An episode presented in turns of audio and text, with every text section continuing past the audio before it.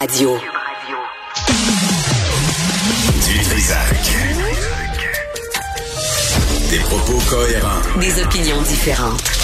Vous écoutez Du Trisac. Ça va pas bien au Parti libéral du Canada. À preuve, euh, les propos de Francis Drouin, qui est un franco-ontarien, qui est un libéral, euh, qui a écrit ce matin sur les réseaux sociaux, le show de boucan mené par certains de mes collègues est honteux. Le Montreal Island n'est pas le monopole sur la politique linguistique du Canada. La désinformation n'a pas sa place dans ce débat. Évidemment, il fait référence à, aux propos mensongers d'Emmanuela Lambropoulos, qui est euh, la députée euh, libérale dans Saint-Laurent. Avec nous, Jérémy Gillot, qui est directeur spécialisé en relations publiques chez TAC. Monsieur Gillot, bonjour. Bonjour. C'est à quel point là c'est le c'est la chicane, c'est le show de boucan là, ça va pas bien au Parti libéral du Canada?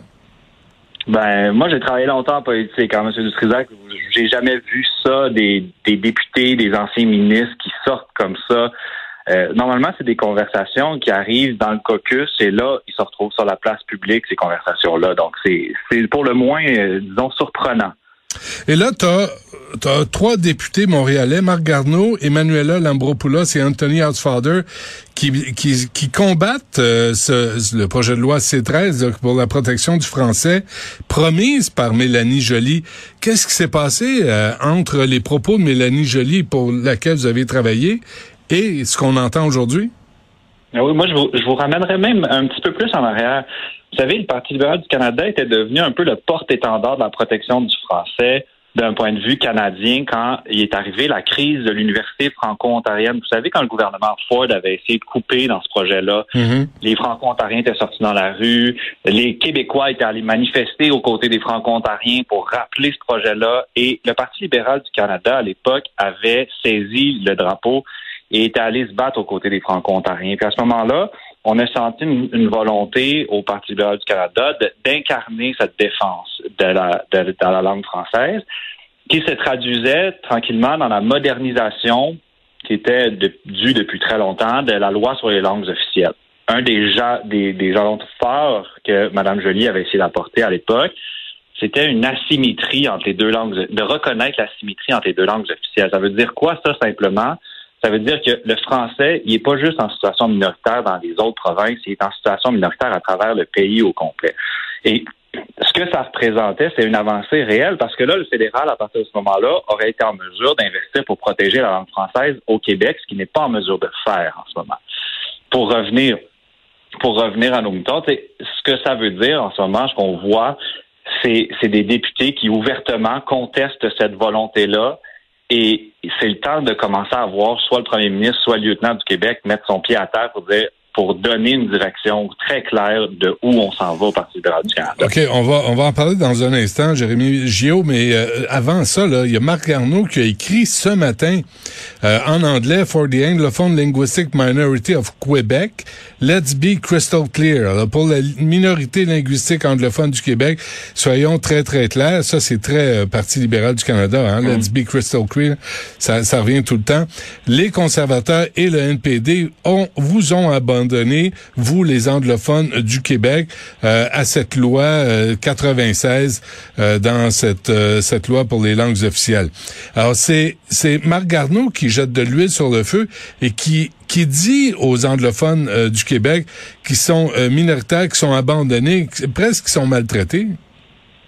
Ben, c'est, j'ai comme l'impression que M. Garneau essaie d'utiliser la polarisation du dossier de la loi 96 pour venir entacher la loi C13, donc le projet de loi sur la modernisation des langues officielles au fédéral, pour venir le, polluer le débat un petit peu dans ce sens-là. Et, c'est contre-productif ce que M. Garneau fait en ce moment dans, dans l'espace public.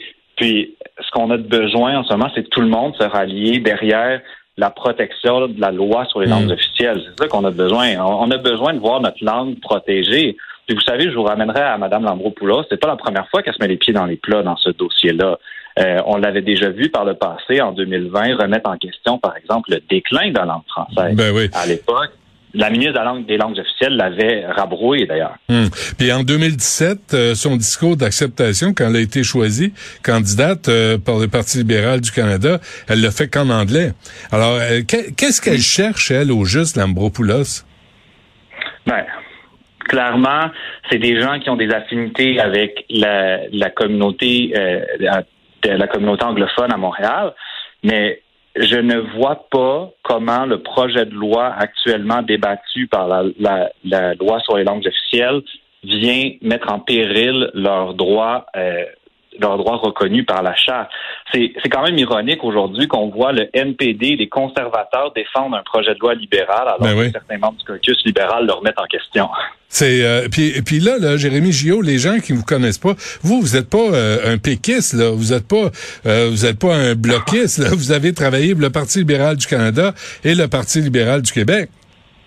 Ben, mes grands-parents, c'est des grands péquistes, mais moi, j'ai travaillé pour le Parti libéral du Canada, le Parti libéral du Québec, effectivement, à l'époque. Euh, j'ai d'ailleurs déjà travaillé pour le ministère des langues officielles à l'époque aussi. Et la direction, jamais on aurait vu le caucus sortir comme ça il y a trois ans Hmm. euh, pour critiquer la position dans laquelle. Donc, qu'est-ce qui s'est passé? Est-ce que c'est changement de porteur de ballon? Est-ce que c'est une volonté de plus aller dans la même direction, donc on laisse le débat glisser? Je sais pas qu'est-ce qui s'est Mais passé. est-ce Même chose que- est certain. Oui. Le Parti libéral du Canada peut pas se passer de, du vote des francophones au Québec comme à l'extérieur du Québec. Mais est-ce que les ficelles, est-ce que les ficelles, vous, par- vous parlez, on a changé le porteur de ballon, mais celui qui tient le ballon et qui le donne là, au porteur de ballon, euh, Justin Trudeau, celui qui tire les ficelles, il est au courant de la situation? Ça fait son affaire? Ben, je veux pas prêter des intentions à M. Trudeau, mais si ça fait pas son affaire, il faudrait qu'il mette son pied à terre. Puis comment vous expliquez le silence de Mélanie Joly et de Pablo Rodriguez? Pablo Rodriguez qui a l'habitude de faire des crises à la Chambre des communes. Hmm. Ben, pour, Mme Joly, ce que je comprends, je pense qu'elle a son assiette quand même assez bien remplie. Là, elle est en en ce moment de ce que j'ai cru voir euh, avec la guerre en Ukraine. Pour M. Rodriguez, c'est vrai que ça, serait, ça pourrait être un dossier qui pourrait prendre à bras le corps, décider de le prendre à bras le corps pour le porter. Euh, il serait temps, politiquement parlant, je pense, de donner des alliés à Mme Petitpas-Taylor pour venir la renforcer autour de la table des cabinets. Je suis certain qu'il y a des Québécois qui parlent derrière, derrière les portes closes, mais là, ce serait le temps que ces gens-là l'expriment au moins publiquement pour Hmm. venir supporter la, la position de défendre le français. Est-ce que le Parti libéral du Canada, Jérémy Gillot, peut, je dirais, pas nécessairement se mettre à dos, là, mais arrêter de présenter la minorité anglophone du Québec comme une minorité victime, maltraitée, euh, abusée?